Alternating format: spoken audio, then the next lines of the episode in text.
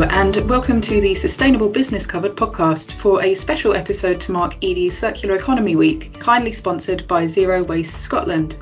Coming up on today's episode, Zero Waste Scotland's Executive Director and Chief Executive Officer, Iain Gulland, discusses the state of play for resource policy in Scotland as England forges ahead with the Resources and Waste Strategy consultations.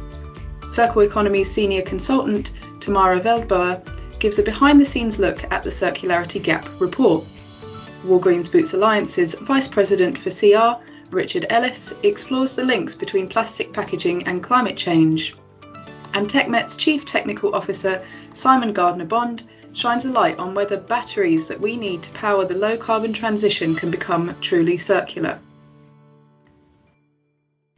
Yes, a very warm welcome to today's edition of the Sustainable Business Covered podcast.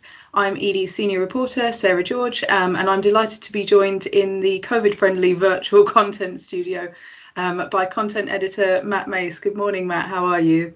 Good morning. Yeah, really, really well, thanks. It's been a it's been a good week, hasn't it? Um, lots going on, not just in well, the circular economy, but a lot of government stuff as well. So it's been busy, but it's been a fun week yeah same. Like i'm definitely ready for the for the weekend but it's been super energizing and really interesting. We're recording this introduction on the day that this episode is airing so that's friday march 26th after a jam-packed circular economy week campaign if you've visited the Edie website or Twitter at all over the past few days, you'll have seen that we've been kept more than busy. There have been video interviews, LinkedIn live sessions, exclusive features, some free downloadable reports, three online inspiration sessions, and of course, lots of policy and private sector news to, to cover. It sounds a bit like the, the 12 Days of Christmas song there, now that I'm reading it out. Um, we host Circular Economy Week in recognition of the fact that humanity is currently using 1.75 Earth's worth of resources every year, and that the majority of this material is not properly recirculated. Although resource efficiency might have dropped down the agenda during lockdowns last year, here in the UK at least, the feeling is that we now have some time to refocus on this crucially important issue. Matt, after a week long campaign like Circular Economy Week, I know the urge can be strong to to down your tools and move on to the next thing after a little rest and reflect at a later date. But I thought it would be worth going over some key takeaways briefly now so we can set the scene. Um, so, what was your personal highlight of, of this week? Yeah, um, I think it was it was certainly the, the online sessions, the just how energized the chat was. And you mentioned it feels feels like the circular economy has kind of fallen down the agenda in the UK, and uh, it was it was a question that a lot of our audience had to ask. Um, obviously, I chaired the opening session, the Q and A panel. Uh, with ReLondon and the Ellen MacArthur Foundation, um, ERP UK, and uh, Innovate UK. And a lot of the questions that came in for businesses were very much, oh, you know, this pandemic has thrown up challenges around XYZ. And I asked the question, had it fallen down the agenda? And I think there's just a great sense of optimism on that that first session around that actually the panelists felt that it hadn't it hadn't fallen down the agenda and actually the pandemic had kind of strengthened this this circularity process. Sure, you know things like single-use coffee cups have increased over the pandemic due to restrictions uh, placed on businesses, but actually there was a sense of sharing and a sense of community, a sense that we're all in this together that can actually be replicated in terms of um, the consumption of stuff. Um, there was examples about how you know local local kind of swap shops were set up for any kind of surplus um, items, and you could like book clubs and, and whatnot that, that kind of kept that that sense of community. And basically, I think even though a lot of the questions that came in from businesses were very much how how can I start on this circular economy? How can I get the circular economy in the boardroom? How can I implement a strategy? The the message was clear: is that um, if you don't, you're not going to you're not going to exist in the future. Your business model isn't it doesn't function in this next normal, whether that's driven by policy or not. You the the, the the facts you mentioned at the start paint the picture that things have to change, and I think the the leading businesses are realizing that, and their roles, certainly the global companies, are to encourage their local communities, their suppliers, and the SMEs they rely on to go on that journey with them. And I think that's just a really good sense of, of optimism that actually circular economy hasn't kind of fallen off the agenda considering how big it was certainly around plastics in 2018 2019 actually there's just this air of inev- inevitability about it Great. Well, I think that's really positive to set the scene. And you've mentioned there the intersections between the circular economy and between resilient supply chains and between engagement um, and between being a, a activist company or at least a company that has well engaged consumers as well. Um, for me, the takeaway was what I got from recording this podcast, which is touching on the intersections between the net zero transition and the transition to a circular world. So these things are both happening in tandem and they both feed into each other, but that might not be immediately obvious or widely recognised yet. And my personal highlight, not not just to shamelessly plug the rest of this podcast, um, was probably putting together together this episode. And yeah, for today's episode, we've got a bumper crop of interviews. We've got four of them, so it's probably best that we get right into them. In the first part of this episode, we're taking a broad overview of the state of play on the circular economy, looking at how circular the world truly is, what that has to do with climate change, and where businesses and policymakers are helping and hindering. Our first guest speaker is Zero Waste Scotland's Executive Director and Chief Executive Officer, Iain Gulland, who is, of course, an expert on all of those questions. So, without further ado, let's play that talk in full. Yes, hello, Ian. It's a pleasure to have you on the podcast today. How are you? I'm good. I'm good. Thank you very much for, for inviting me. No, thank you for for squeezing squeezing in in the time. I presume it's very busy for you guys at the moment. Yeah, just a bit. Or it certainly has been the last few days. Uh, so various things are going on, and obviously year end, but planning ahead as well, which is uh, equally exciting. Mm-hmm. Fantastic. And obviously, anyone that's been tuning into our webinars this week and looking at our content knows a little bit um, about about Zero Waste Scotland. But it'd be good to hear that in in your own words. So perhaps an, an explainer, given that this is Circular Economy Week, about the organisation's circular economy philosophy yeah, uh, so the circular economy is is to us it's it's critical uh, in terms of reducing global emissions uh, for just the way that we you know produce, consume, and, and waste our natural resources is for us the real crisis. It creates the climate crisis that we've got in terms of carbon emissions. It obviously is having a huge impact on biodiversity loss, but it is all about how we have over are over consuming the Earth's natural resources. So for us, uh, as set out in our corporate plan at Zero Waste Scotland, is we we really, you know, our first aim is to tackle that consumption, uh, thinking about how do we change design, how do we think about procurement, how do we get both consumers and businesses to demand materials and products in a completely different way. And then after that, it's about the kind of how do we tackle production. So how do we think differently about that? You know, the design of the system. So you know, how do we sell or lease products? Uh, how do we start to think about closed loops for the return of material? Uh, thinking about leasing and servicing. So at the heart of that, that is the circular economy. We are going to have consume or use materials. How do we make sure that we we bring them back into circulation after they've been uh, deployed? Uh, and ultimately, at the end, it's about how do we maximise the value from from waste. Uh, so that's you know more about the kind of recycling uh, platform that we, we support here in Scotland. Uh, so all of that leads to kind of focusing on the key materials, so things like metal, cement, food, textiles, and plastics. Uh, that then leads into us working strategically with some key sectors in Scotland, energy infrastructure, food and agricultural, bioeconomy, you know, the built environment, construction industry, for instance. So that's how we kind of, you know, start to work. So it is about trying to reduce consumption, uh, and we recognise, as I said, that you know there's a huge opportunity through things like procurement to shape that, uh, uh, but also skills. So, you know, we do a lot of work to try and not just obvious skills uh, in terms of, uh, you know, circular economy businesses, etc., but also just raising awareness in every business uh, around the need to think differently in this kind of net zero ambition that we all have.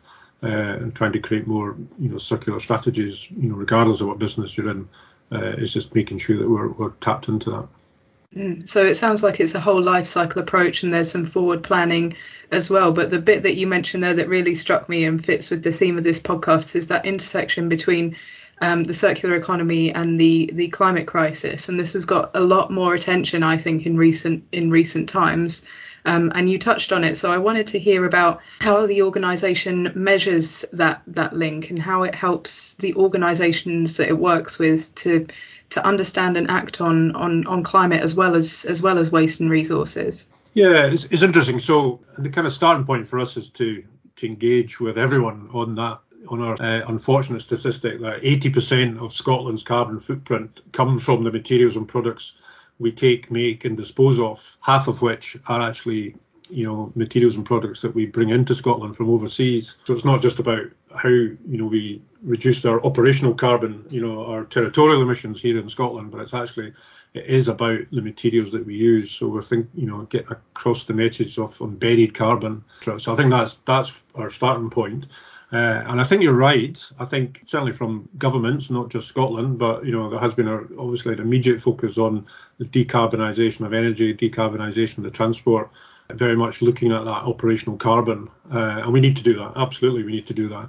Uh, but it's probably been a slower uptake and people beginning to think seriously about that embedded carbon and how do we reduce it. You know, that's that's the work that we've been involved in because that's about that consumption piece uh, and getting people to think differently about you know how they procure, what how do they use things, how do they you know what happens at the end of life. And but I actually do think that businesses are are really switching to that now. There's much more momentum. Uh, in this space, I think it's obviously been led by some of the big corporates, where I think there's questions being asked by you know consumers or citizens uh, around the transparency of their supply chains. There's obviously you know people understanding mm-hmm. where where the materials are made, who's making them. So there's like a social aspect to it, but also what what what are the, you know what's the impact of those, those materials right through the supply chain. So I think a lot of corporates are now you know challenging themselves, challenging their supply chains, are much more you know you know want to be more transparent about that, and I think that's driving.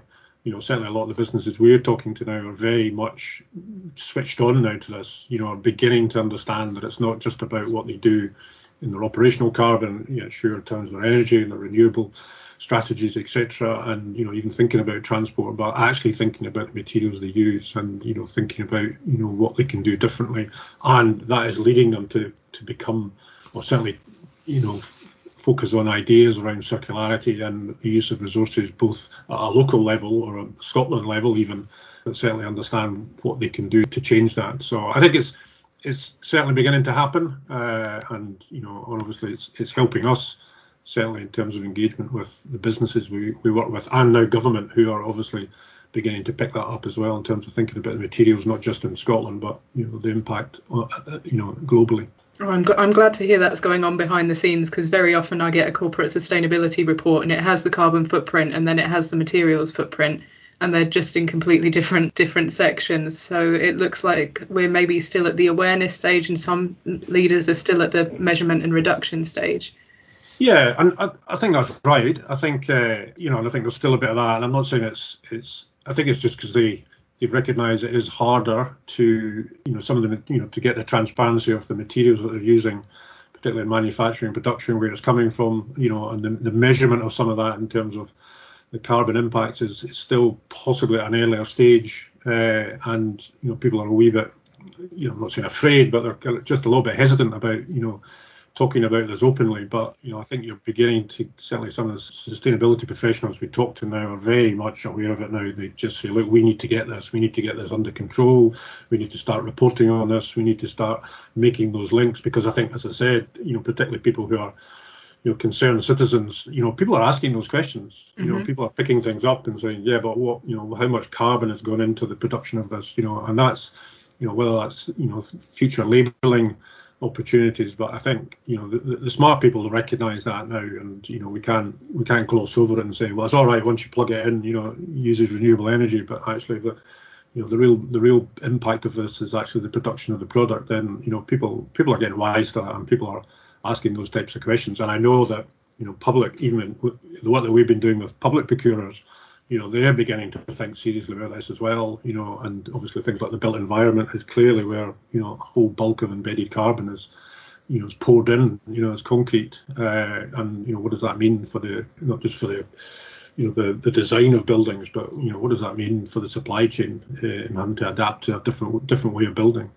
And and you mentioned there that this is not only coming up the corporate agenda and the public agenda, but the, the public sector and, and the government um, as well. And I think it's a good time that we're having this call because here in here in England, I've got a million and one emails about the resources and waste strategy, um, which applies to England and all the consultations that are going on. Um, at the moment. So I thought it'd be good to check in with you about what regulatory reform is going on in this space in, in Scotland at the moment. Some of the uh, things that have been talked about south of the border are already in train here, as you know. I mean, obviously, big big feature I think of the recent consultation around EPR uh, will be a deposit return system. So, you know, Scotland has uh, already put regulations in play uh, for a deposit return system uh, to be implemented next year. In fact, uh, Circularity Scotland have just been appointed just as of yesterday as the scheme administrator for that scheme next year. So, you know, it's great news, taking a really massive step forward. We've, you know, obviously there's the, the EPR uh, regulations that are under review at UK level will apply to Scotland because Scotland does does uh, you know input into that. The plastic tax will be done at UK level. So some of some of what's happening inside the border is, is certainly of interest to us. But up here, I think you know waste has been a, is, is a devolved issue. Where you know we have regulations in place to to increase you know the material that's being collected separately for recycling. There's a lot more opportunities around public recycling as well as business recycling. Uh, we're definitely you know, harnessing a lot more of that uh, for, you know, both economic gain and social gain here in terms of reuse and repair. Uh, we've government's just launched a 70 million pound recycling improvement fund, which is all about, you know, the next phase of recycling uh, for Scotland to, to invest more in infrastructure, but again harnessing the circular economy opportunities. So that that's what's really significantly changed. Where I think in the past we were all very much focused on recycling rates and getting material out of landfill, which clearly is all very important. But yeah, this, this recent investment is very much tied to that the ambition around climate change and that ambition around the circular economy. So what, what materials can we get out? What can we do with them in Scotland? And how can we re, reprocess, repurpose them back into our economy. So it's really trying to look at things from a different lens. It's not about waste. It's not about recycling rates. It's actually about the economy desires those materials that are, you know, in terms of where we want to go, whether that's, you know, metals for renewables or other infrastructure, you know, that we need to build or develop here in Scotland. What are the materials and resources that we've got already in our system and how can we harness them for that kind of circular approach? So that's really where Scotland uh, is, is beginning to shift, you know, and, and the government embedding the kind of circular economy thinking, not just in the waste part of government, but across all the different economy uh, sectors. That's all very high praise, but is are there any other policy asks that Zero Waste Scotland has? So anything that could be done done better in this space at the moment? Yeah, I mean, obviously, the some of the work that we we've been doing previously uh, was to support what the the Scottish government took forward a a circular economy bill uh, that was due to go through Parliament last year, but unfortunately because of the COVID pandemic, it was it was dropped from the parliamentary process. So uh, there's obviously a big big hope that you know with elections in uh, six weeks' time, the, the, the, new the new government will will look again at that, you know, bring forward that, that circular economy bill, which will help frame some of the you know some of the work that's already ongoing. So you know whether that's you know strengthening the role of procurement to, to kind of uh, mandate more circular principles. Uh, well, there's opportunities to, to think differently about, you know, collection infrastructure for businesses on particular materials. Again, going further than we've already gone.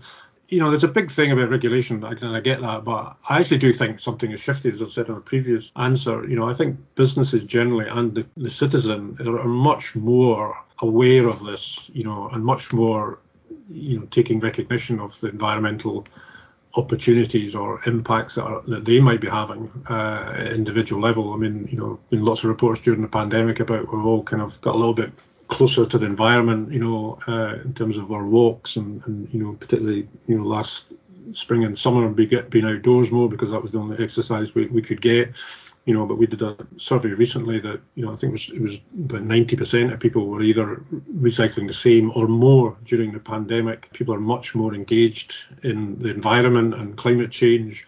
Uh, I think that's obviously something we need to maintain and build on, you know, as we come through the pandemic. So I, I think yeah, absolutely regulation is always, you know, kind of a backstop to, you know, making it a level playing field for everyone. But I think there's more of a kind of incentive now been coming from the public and from businesses. You know, the, the net zero ambition that we have in Scotland, people beginning to, you know, align their, their strategies around that, and that's not just big business, that's small business as well. We've obviously got COP26 coming to Glasgow uh, in November.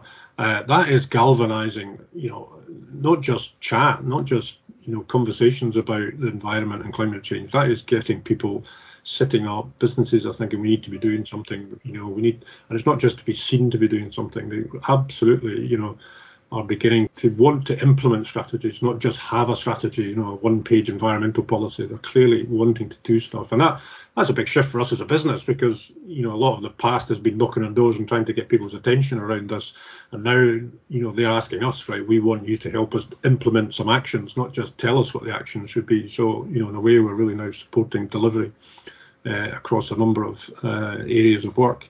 Uh, but it's also been driven a lot by people inside of businesses. I mean, I'm always amazed that you know clearly before COVID, I, you know, I visited a lot of businesses in Scotland, and when you ask them, you know, what what was it that made you do this, whether it was a recycling system or a circular economy uh, approach, or even just you know doing something in terms of resource management or energy energy efficiency, the number of times they'll say, oh, this was actually led by our staff. Our staff were asking us to do that, you know. And previously, it was all about cost. It was all about, oh, you know, it was reducing costs. Clearly, somebody came along and said you could reduce your your bills if you did X, Y, Z. But more and more, this is you're hearing that. Oh well, the staff were asking, you know, or you know, I feel, you know, we had a conversation about we need to be doing this, or you know, etc., etc. So I think that's that's the big shift that we're beginning to see. And I think we're clearly.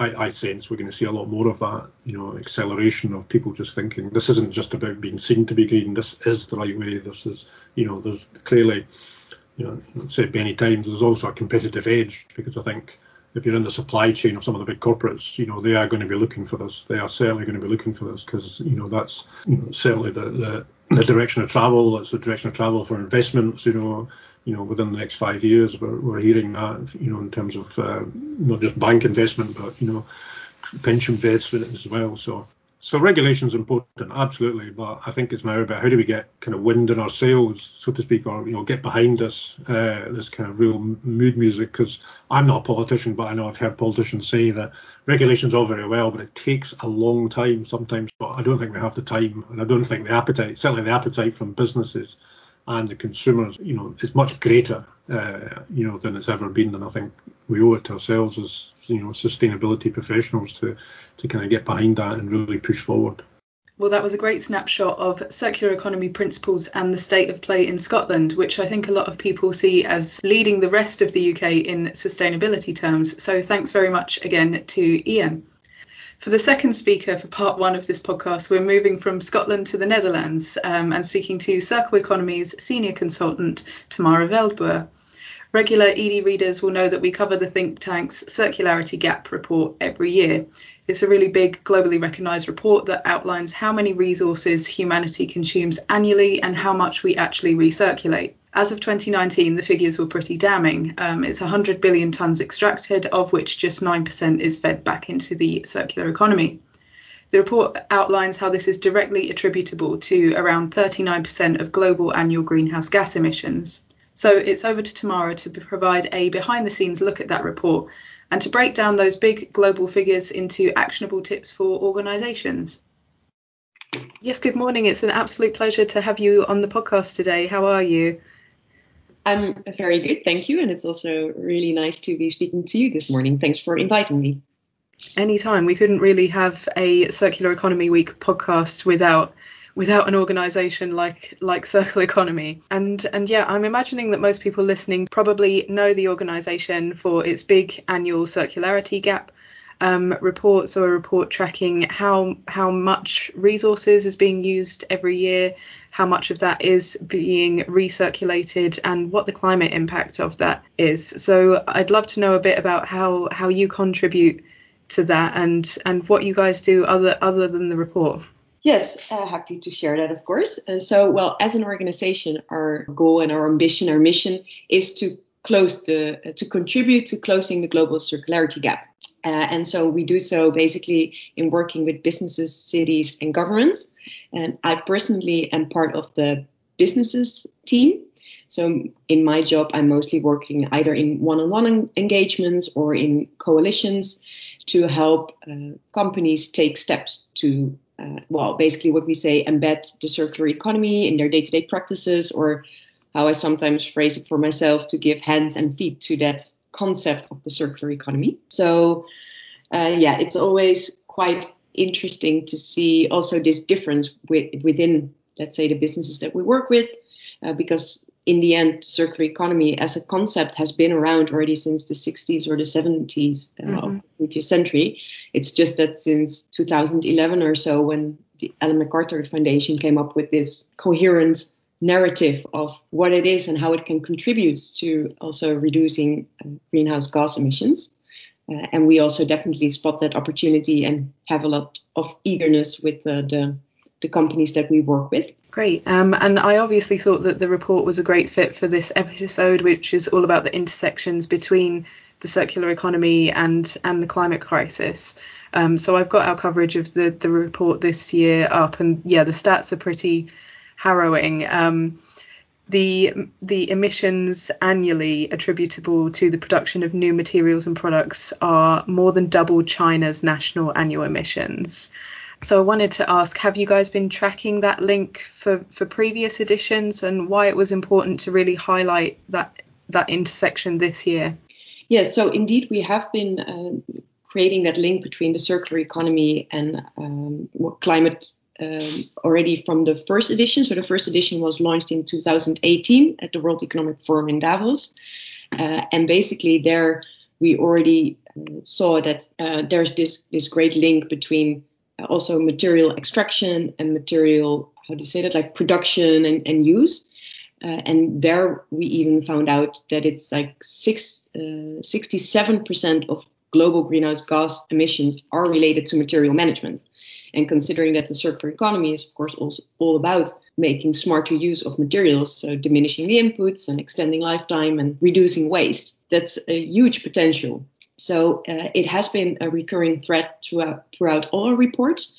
But then the reason to also really put it front and center for this year uh, has partly to do with uh, the upcoming COP26, so the climate summit. So, of course, this year, from many organizations and also from national governments, uh, it's becoming very clear that, okay, we have to act on climate now. Uh, and what we found is that the circular economy has this massive potential to contribute to uh, the reduction of greenhouse gas emissions. So yes, that's uh, why I would say we now put it more upfront compared to, for example, the previous edition where we put the role of nations forward, or the edition before that where we took the industry perspective and, for example, uh, did a deep dive on, what is the role of capital equipment and how could the capital equipment industry contribute to uh, reduced materials uh, and thereby reduced greenhouse gas emissions. Mm-hmm. Yeah, there definitely is that that vibe in the run up to COP26, and we're going to be doing a lot on that um, this year. As you say, the the framing of certain things has changed a bit because of that. Um, but with with this big picture in mind, so both COP26 and the World Economic Forum look at where indeed, these figures are about about the whole world. Um, so how can a business, for example, take that and and break it down into the kind of action that that they need to do specifically?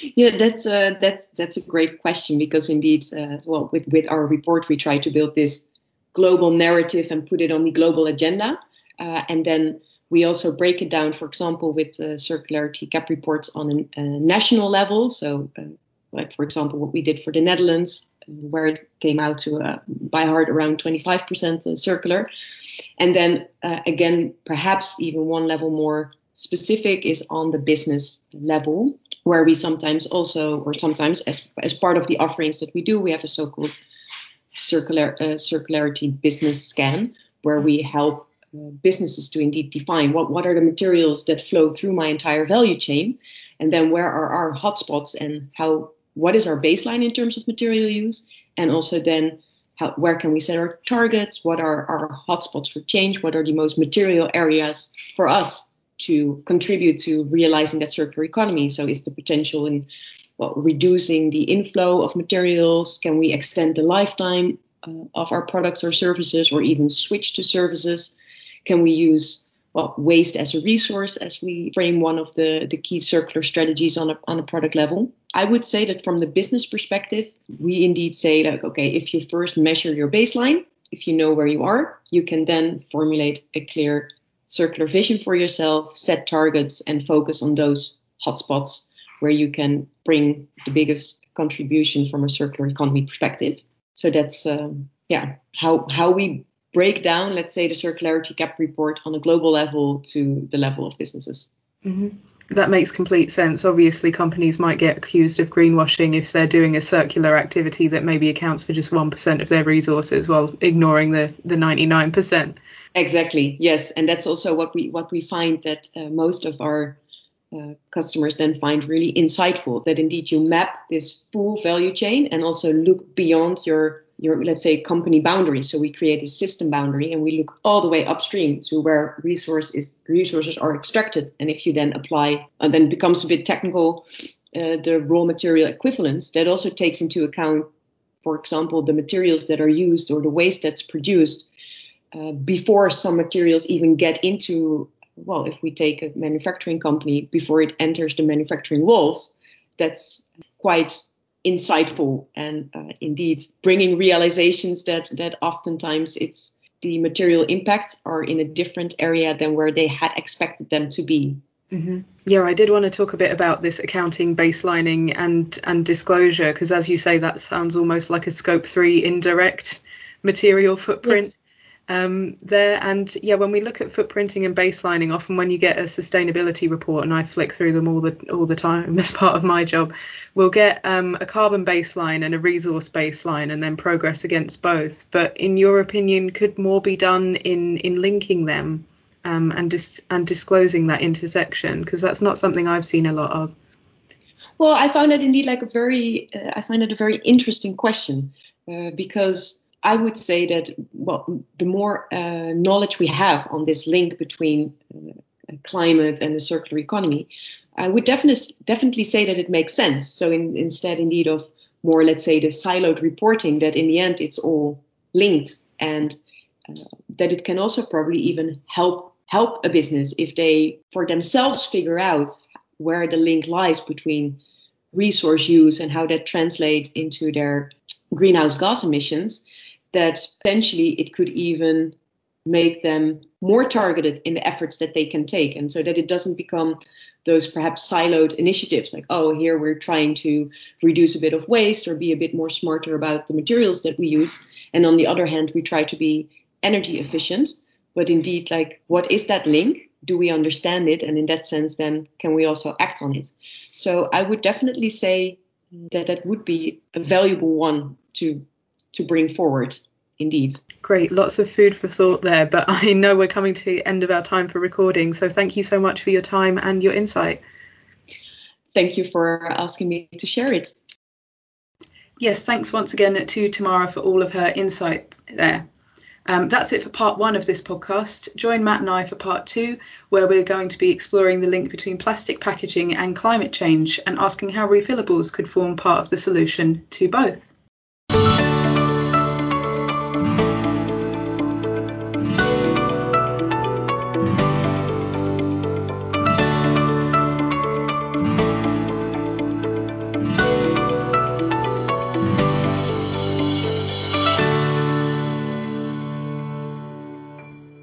Welcome back to part two of this episode of the Sustainable Business Covered podcast, a special marking Circular Economy Week.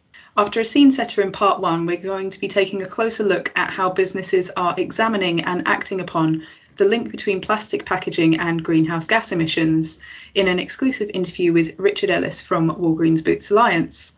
But before we do, Matt, I hate to do this on a Friday morning, but I'm going to spring you some quick fire tea time teaser questions on this exact Great. topic. okay, I'm um well, I'm not ready, but I'm ready as I'll, I'll ever be. So no. Um, so first one, um, according to WWF, um, overall emissions from the global plastic life cycle will increase by what proportion by 2030? Is it 25%, 33%, or 50%? First three. Oh, you're very optimistic. They've got it down as 50. Oh, wow. Um, a, a, key cause being just incineration outpacing recycling infrastructure, especially in, in low income nations. Okay. Second question Businesses often say that plastic alternatives like glass or metal have a high carbon footprint across the life cycle, but they also benefit from higher recycling rates, um, which plastic does not.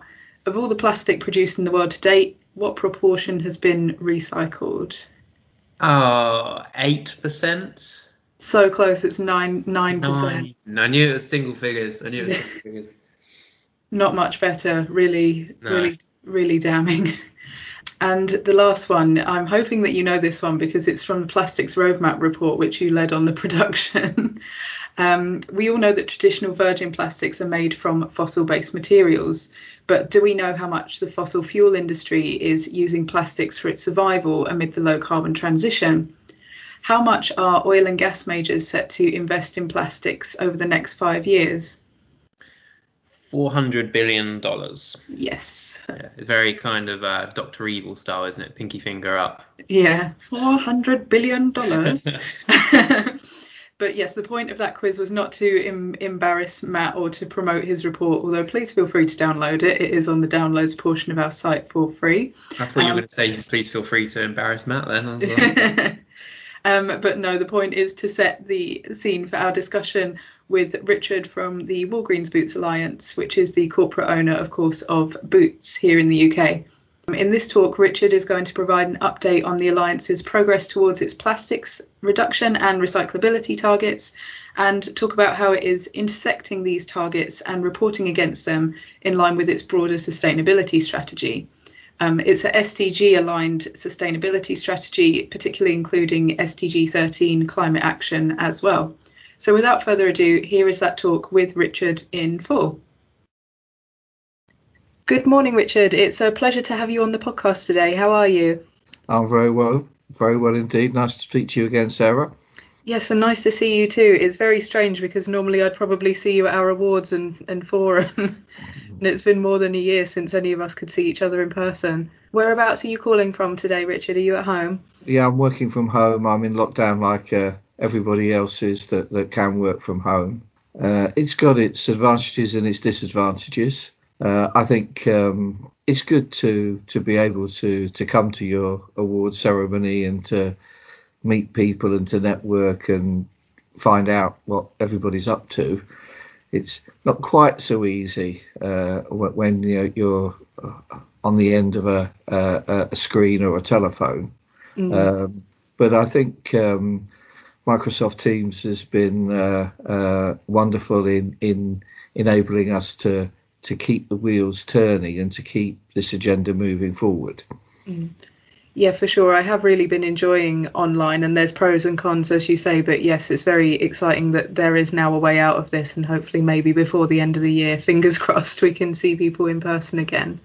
Um, I am aware that it probably has been coming up on a year since me and you um, last last caught up, especially on the topic of plastics, which is what we're here to discuss um, today. So, for the benefit of the listeners, but also for me, who I feel a little bit behind on this, um, could we have a little brief recap of of the plastics commitments that Walgreens Boots has specifically here in the UK? Yes, um, probably worth stating to begin with that uh, waste and recycling and plastics have become two separate issues.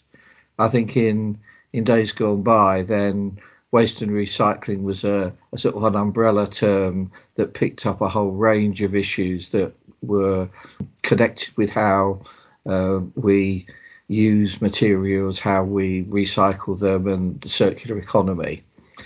I think that um, uh, David Attenborough and his television programs have had a lot to do with raising the consciousness of plastic and the fact that that, that, that plastic um, uh, basically stays as plastic for for, for thousands of years and, and the, the, the problems it causes, particularly in the oceans. So I, I, I think the first thing I should really say is that, that, that very much uh, we at Walgreens Boots Alliance have seen that, that plastics and waste and recycling are, are, are, are two separate issues now, Mm. looked after by, uh, albeit some of the same people, but uh, the impact that they're having is is is very different. I think what we've done at, at Boots is is to say, okay, uh, let let's look at where we use the most plastic and where can we then start to make inroads and reduce the amount of, of plastic that we are responsible for. And as you might imagine, that's uh, bags and it's also uh, Christmas gifts. hmm Uh, I, I think that from our point of view, Christmas gifts are uh, an important part of our um, commercial strategy. And in order that a gift looks nice, then uh, we we use an awful lot of plastic in terms of keeping the products in place so that you you've got something nice to, to gift to somebody. Um, so what we were able to do is really say, look, team that produces the gifts, can you be innovative? Can you think differently about the way in which we display these things? Mm-hmm. And uh, across the piece, um, they have done amazingly well um, in terms of removing 270 metric tons of plastic from our Christmas gift range. Now, uh, I'm, I'm delighted with the progress that's been made, but I think also the things that we've learned, which we're able to put into practice in terms of other things that we do. Equally, when you look at plastic bags, we've now completely replaced them by uh, paper bags that are now made entirely from uh, recycled material and from ink that is also uh, non harmful to the environment. And we've sold them, but the money that we received we gave to children in need. So it's turned out to be a, a very good charitable uh, um, activity as well. So I I think that the successes that we've enjoyed over the past two years have, have been because we focused upon Christmas gift and, and bags, which were the, the two highest profile things. Now, clearly we have learnt from that, and that learning we are sharing across the whole of WBA. Similarly, colleagues in WBA have been experimenting and innovating, and in uh, Walgreens' case, they are operating uh, with an organisation called Loop. Mm-hmm. So the idea is that uh, you receive uh, your your weekly shop, and what you do is that the uh, uh, you use the the products and then you return the containers. They're washed and then used again. Now this is interesting to see how it's how it's being received by consumers, how easy it is uh, to uh, recycle um, the containers. Um, and I think from our point of view that, that that's uh, perhaps pointing the way that, that, that, that we might well go. Uh, so o- overall, and, and, you can read all of these things in the CSR report. Um, I, th- I, think we're um, pleased with the progress that we're making, but we're not complacent because we clearly know there's still uh, a long way to go. And I think that you know trying to persuade people to think about recycling. I mean, in the UK, it's reckoned that over just over 50% of of plastic is is not recycled and is just used once. Well, we, we have to change those sorts of attitudes yes, there is something that, that, that we can do. And if we can remove plastic or find alternatives, that's really good. But similarly, in some cases, plastic is um, something which can be helpful in terms of making sure that products don't get damaged in transit. And things like cucumbers. If we didn't wrap cucumbers in plastic, then uh, we wouldn't really be able to enjoy cucumbers. Now, is there an alternative? Can we do things differently? And I think now that plastic is seen as a separate subject, then I think what's starting to happen is that um, we're we're able to spend a little bit more time thinking about uh, circular economy and, and, and, and other innovative ways of operating. Mm. I find that so interesting. So, this idea that these are separate topics and this allows for more detailed conversations and commitments. Because, yeah, I was looking through the commitments and there's separate ones on recyclability, recycled content, consumer engagement. Um, I particularly wanted to come back to that refill piece that you mentioned. So, I'm sure that a lot of people are familiar with Loop in the in the US. You mentioned that it's it's working, but it recently launched in the in the UK. And I remember getting a press release, I think a week or two ago, about Boots stocking through third party brand P&G um, refillable shampoo bottles and the refills um, for them. So I'd love to hear a bit more about plans for that in the UK and whether there are different challenges and opportunities in the UK compared to markets like the US. I, I, I think that there, there are some challenges that perhaps people wouldn't uh, necessarily immediately think of. One of those is health and safety. One of the problems when you're trying to operate a refill, refillable system is making sure that there's not any wastage. There, there, there is no product that goes onto the floor. Um, the problem is that, that when you've got um, retail outlets, sort of shiny floors and shampoo, then it's a recipe for disaster. Right. Uh, and particularly with older people, we did some research about three years ago um, to see what was the, the main cause of um, customers and um, our colleagues uh, having accidents. And the main problem was that we didn't clean up the spillages quickly enough. So somebody would drop a bottle and it would go onto the floor. And if we didn't clear it up straight away, then the chances are somebody would come along and they'd slip over. So the benefit of Loop is obvious then because it goes direct to door, and then the P and G ones come in pouches that you fill yourself at home, probably over a bath or a sink. Yes. Now, mm-hmm. um, I think that um, they're the sorts of things that that that that we're thinking about now. Now, clearly, uh, I think it could be more uh, cost effective to be able to sort of do some sort of lock and load mechanism whereby you, you could bring along a, an empty bottle of shampoo and then fill it up. But the issue is that the technology has to be absolutely spot on because you don't want somebody bringing along a 200 milliliter shampoo bottle and then pushing 500 by mistake. Right. And uh, and, and what happens to all of those sorts of things. Now, I'm not saying that that, that, that those things can't be solved, but what I'm saying is we need to, to be mindful of all of these sorts of things in terms of, of moving things forward. And uh, I think that um, the idea of pouches that people can take home, we, we have a project called the Bathroom of the Future. And, and one of the issues is that people, when they're in the bathroom, don't recycle in the same way that they do when they're in their kitchen. We're trying to understand why that might be and how can we, with the products that we make, uh, encourage people uh, to be uh, more mindful of the need to recycle when they're doing what they do in the bathroom as opposed to acting and doing what they do in the kitchen. Um, and, and, and, and that is proving really quite interesting because it's about how do we use showers. You know, should we encourage people to have combined shampoo and conditioner?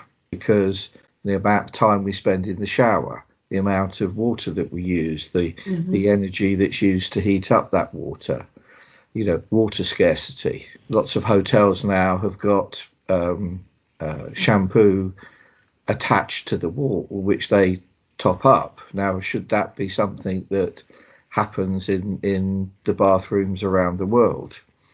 You know, should we be talking to shower manufacturers so that showers only operate for a particular length of time? So so um, the, the, the, the, the, the whole idea is that, that it's it's it's learning and understanding more about how people are behaving and what they do so that what we could try to do is to develop products that, that, that then enable people to think more about the circular economy and to do more of the things which they should do.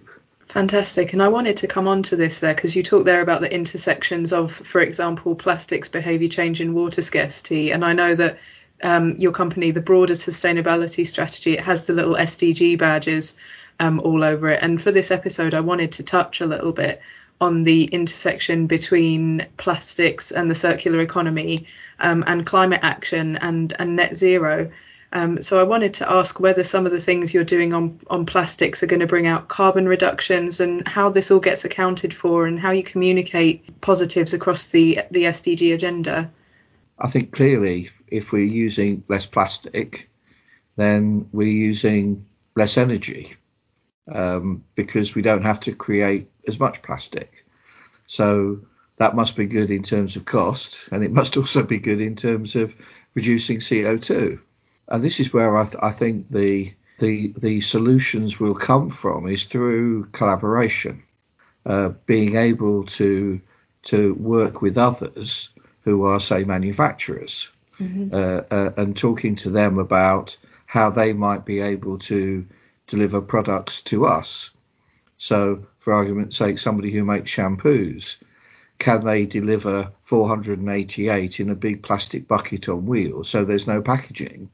And we can then put them into our distribution centres. And then, if a store wants five of a particular brand of shampoo, then they only get five, as opposed to plastic wrap round bottles in in cardboard.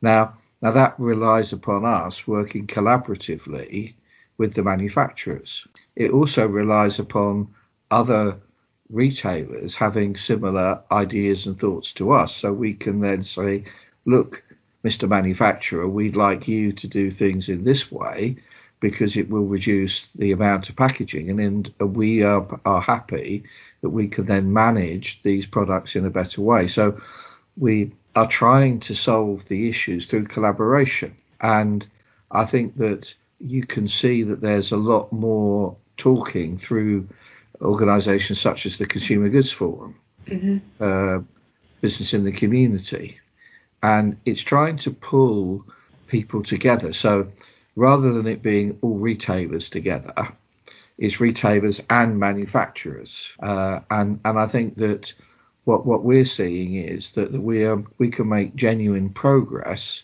when we collaborate, and if you start to to think about science-based targets, well, Unilever's scope one and two emissions are our scope three emissions. Right. So so therefore, um, by by working collaboratively together to reduce the amounts of plastic, to reduce packaging, to reduce transport costs, uh, helps helps everybody in terms of uh, the carbon footprint. And now the governments of the world have produced their their plans following um, COP21 in Paris, and we're starting to see some countries offering incentives, other other countries uh, bringing in carbon trading schemes. Then, if you're going to be taxed, then what bigger incentive is there to work collaboratively together to try to find a way to uh, reduce the amount of plastic in things and to improve things such as waste and recycling so that you we've, we've genuinely, genuinely got a circular economy. Mm. And of course, collaboration underpins all 17 of the SDGs. It's the 17th goal. Yes. And I was looking at some of these collaborative initiatives before we got on the call. So, for example, the WRAP Plastics Pact here in the UK, the Consumer Goods Forum's work in, in um, plastics as well here in the UK, and then the British Retail Consortium's joint roadmap to, to net zero. And you've done a great job of explaining why that's so important. Um, but I'd love to hear. There are probably people listening that want to know how do you choose a collaboration that is meaningful? So how do you go beyond partnership for for partnership's sake and and and do something with a real positive impact in these spaces? I, I think from our point of view, then you, you, look at the Boots business. We're a health and beauty retailer, so um, we're we're we're not necessarily experts when it comes to things like packaging or um, energy. So, from our point of view, if we can find people that we can collaborate with and we can learn from them, and so we can share our issues and we can chat about, well, this is how we're thinking about solving something, then then everybody's benefiting. And I think at the end of the day, you know, retailers will compete on things like like price and the advertising uh, that, that, that that goes into uh, why this product is better than another. But ultimately, if we can't have a world that's worth living in, then uh, the, the, the the whole aspect of, of, of competitive commercialism across retailers uh, won't won't be worth having. And so, if we can all improve generally the environmental aspects, the circular economy way that we operate, then that must be for everybody's good. And it then leaves the, the businesses to, to stand or fall on the basis of, of uh, their products and their advertising, their marketing, as opposed to something to do with the environment. Yes, thanks once again to Richard. Lots of food for thought on plastics action and climate action on a corporate basis in 2021 and beyond. That's all for part two of this episode. Join us for the third and final part, where we explore whether the low carbon technologies that we need to deliver net zero are good or bad news for resource efficiency.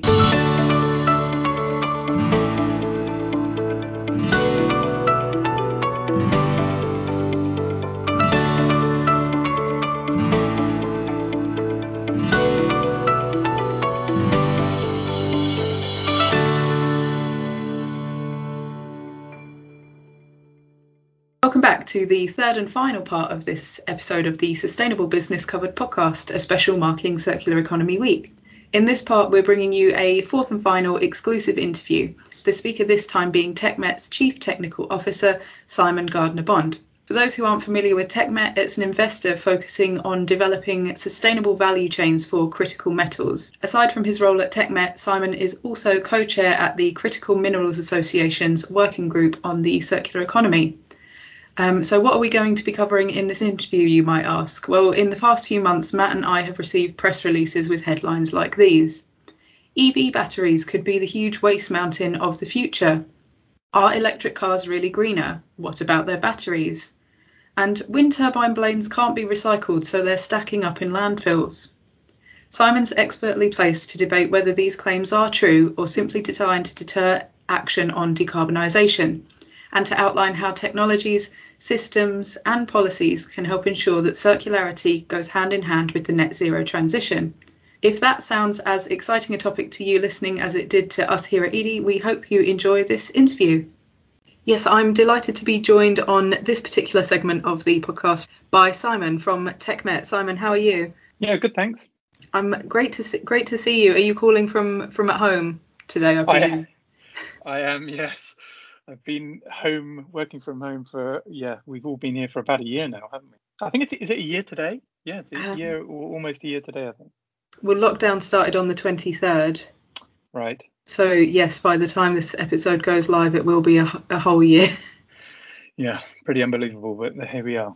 I know. Um, and yes, glad to have some time with you because I know you must be super busy.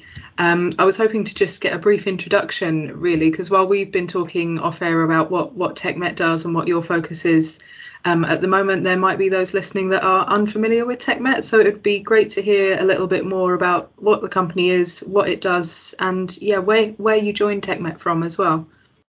Sure. Um, so TechMet is an investment company um, that's developing projects that supply the metals that are critical to the transition to more climate positive and sustainable economies, such as the electrific- electrification of mobility with EVs and the increase in renewable energy and battery storage. Mm-hmm. Um, my background is I, I, am actually a geologist uh, originally, um, so I spent a short while in exploration for new mineral deposits, but the majority of my career has been in various different roles within mining finance. And um, I joined TechMet about two and a half years ago. TechMet itself is a little over three years old. Um, and I joined because a big part of my career has been uh, I, have had done a lot of commodity price forecasting, and that involves a lot of supply demand dynamic uh, analysis. So looking at you know where the markets are for certain metals and materials and commodities, and potential new markets and how they may grow in the future, and and then also looking at the supply side, sort of what mines are producing and refining and recycling and and where that may you know if there is a certain demand whether you know whether the, the mining industry is going to be able to supply that. And of course that will help you to decide or define uh, uh, where the price of that commodity might go. About three years ago i could see well to me it seemed pretty obvious that there was going to be this huge new area of demand for particular metals um, that are as i say feeding this you know the, the key ingredients really to these new technologies such as lithium ion batteries and uh, renewable energy systems the hardware and i could see that it, there was really it was going to create a, a quite severe imbalance between the supply and demand dynamic because these a lot of these metals are quite small markets, and it's quite difficult to be for, for the industry to generate quantums of new supply. And when you look at electric vehicle sales, and this is sort of when you look three years ago, actually we sit here in 2021. I, I, um, the the sales figures are, are actually have far surpassed uh, sales figures of electric vehicles and uptake and installation of, of renewable energy almost in every area has um, beaten everybody's expectation to the upside. Mm-hmm. I, I, was, you know, kind of right three years ago, but what we were looking at was um, when I joined TechMet was saying, well, how is the industry going to supply this new demand area? And at the end of the day, you know, commodities 101 tells you that that is it's going to need a huge amount of new capital and it's going to need higher prices. Um, and that means that you can try and find good investments that will develop good projects that can supply this this new demand area.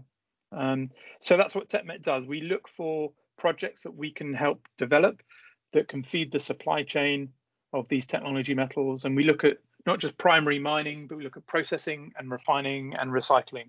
Great, and I understand that one of the big projects that's going on at the moment is exploring a lithium ion battery recycling facility here in the UK. Is that right? Yeah, we're certainly looking at it. Um, it's it, it's something it's, it's been challenging for a variety of reasons. It's lithium ion battery recycling. It's definitely a growth area for sure, and it's something that we've been focused on for a long time. One of our key investments is a that we've been funding for the past three years. Really, is a lithium ion battery recycling company in North America called Li-Cycle they were really ahead of the curve. It's something that you know, it, it's not a huge market today because nobody's really needed a huge amount of lithium-ion battery recycling until now. Um, and even now, you know, the amount of batteries that are coming out of the market at the end of their life to be available for recycling is relatively small. But when you look at how many EVs are being sold now and how many will be sold over the next decade, that mm. curve is going to ramp up very steeply. And eventually a lot of these are going to come back out of the market at the end of their life. Definitely a growth area. It's definitely a valuable area because unlike traditionalized vehicles where when you look at the sort of total money invested in a vehicle over its life roughly i'm talking very roughly here but it's sort of 20 80 percent for an ice vehicle where 20 percent of the cost of owning a vehicle over its life is in the upfront cost of the vehicle and 80 percent is the petrol or diesel that you're buying to put in it. Oh that's depressing. Yeah. Yeah yeah yeah. And um, an electric vehicle again nobody pull me up on this number because i am making it just very simplistic but it's roughly 80 20 the other way. So the electric vehicle is quite a big cost up front but a lot cheaper to run um, for a variety of reasons not just because the electricity itself is cheaper but the maintenance cost is a hell of a lot lower as well because there's just less moving parts. There's less things in an electric vehicle, a full electric vehicle to to maintain. You know, you don't need oil filter change and things like that. So, um, so the total cost of ownership is is actually a lot better, um, but it's flipped around. But anyway, so lithium-ion battery recycling, we've been looking at um, yeah establishing a facility in the UK. We're, st- we're still looking, to be honest. It's something that we're very interested in. Um, but uh, we have the right technology we have the willingness. Um, we're just trying to sort of pull all the pieces together. Mm, because I was looking ahead of this and I realised that mainland Europe, I found, has 12 or more of these facilities, and you mentioned that there are definitely some um, in in the US. And you've mentioned that the technology's there. So is it something to do with planning or government funding or skills pipeline or maybe all of the above? Or maybe I'm on the wrong track altogether.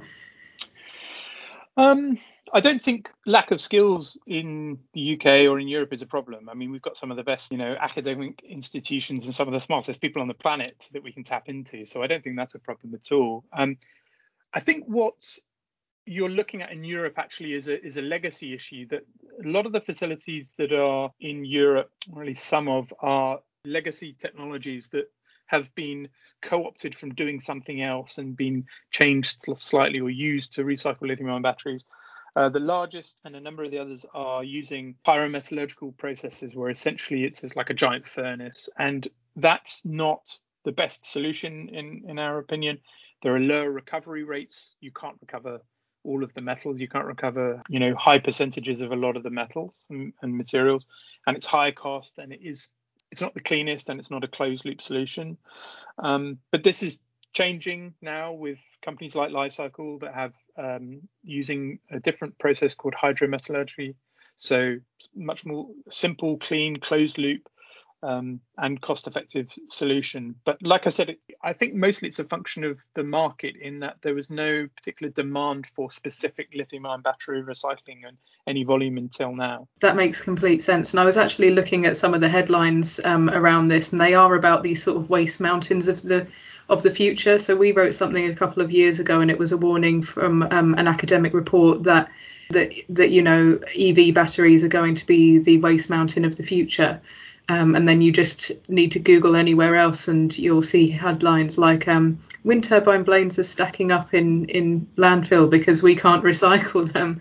Um, and I wanted to get your thought on whether this has been a discussion that's really raised the importance of having a circular economy alongside the low carbon transition, or whether this is being used in a roundabout way to say, you know what, we shouldn't do the low carbon transition because it's not circular yet.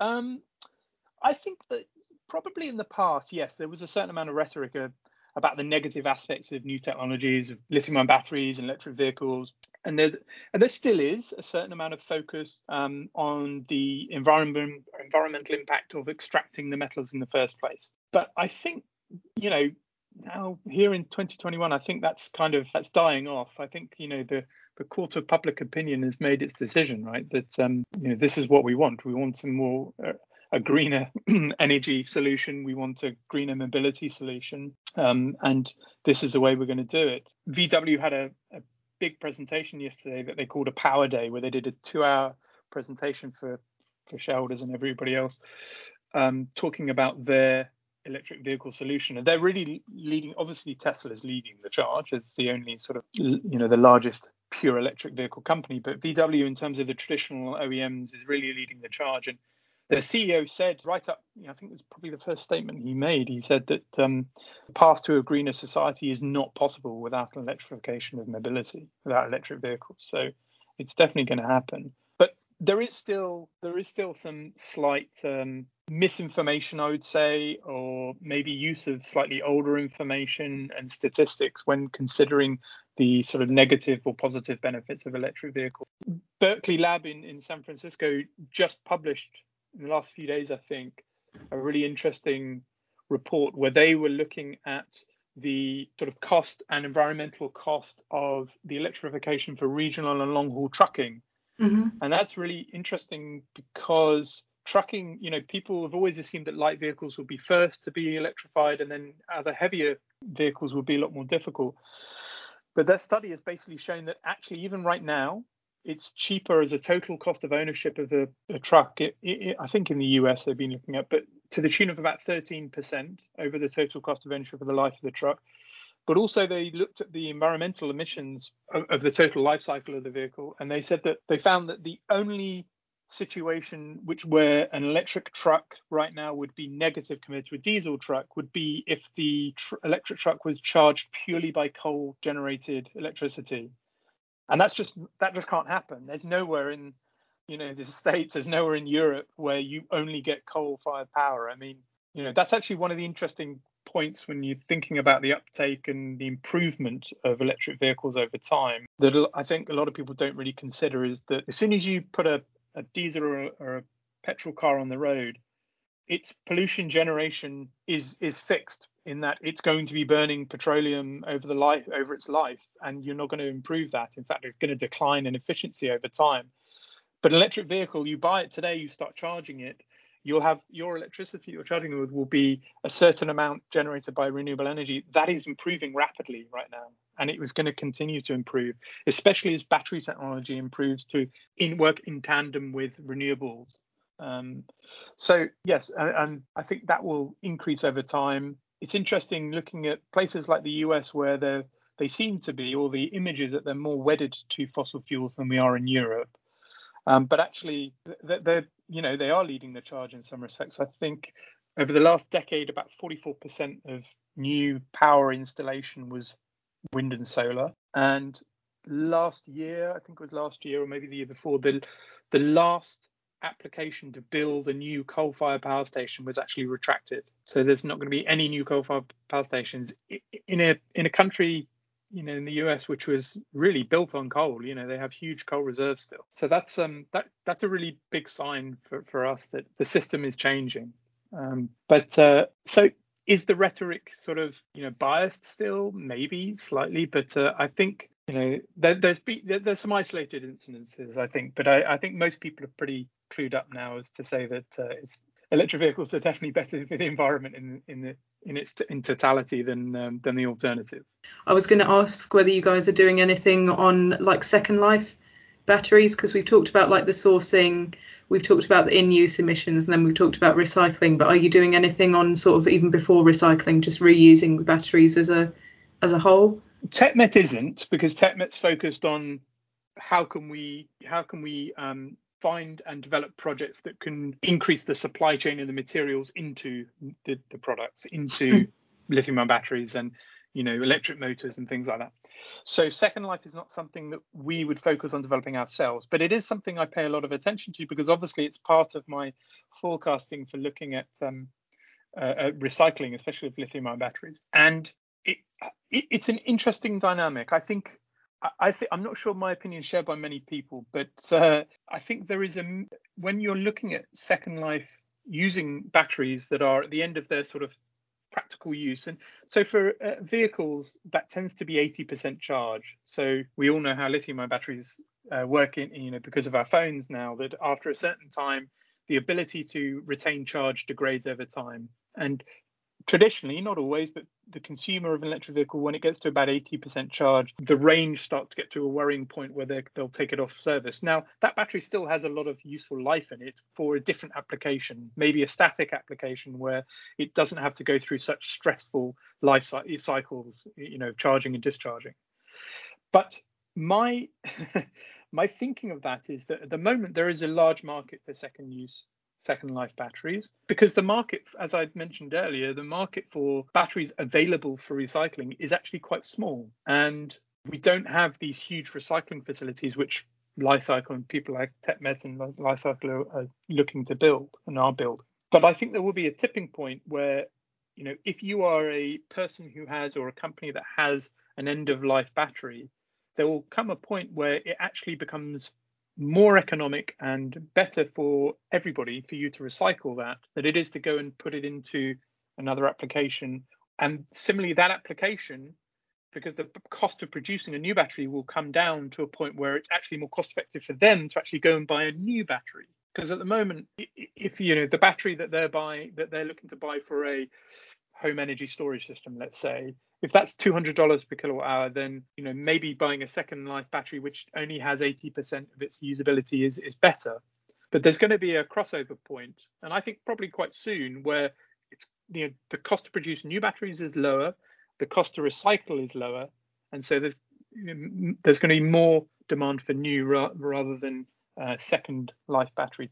Not that the market will disappear. I think there will always be a certain market for for some of those. Okay, so one of the things that I think a lot of people don't consider or really have a maybe a, a misconception of in, into the future is that the recycling is not going to be a complete solution and that we are going to need a lot of primary materials. And there's a couple of reasons for this. One is that where we're buying electric vehicles today, they are going to have a life and hopefully they're going to have quite a long life. They're going to be a good product. They're going to be on the road for 10 to 15 years, which is what we kind of expect a vehicle to last for.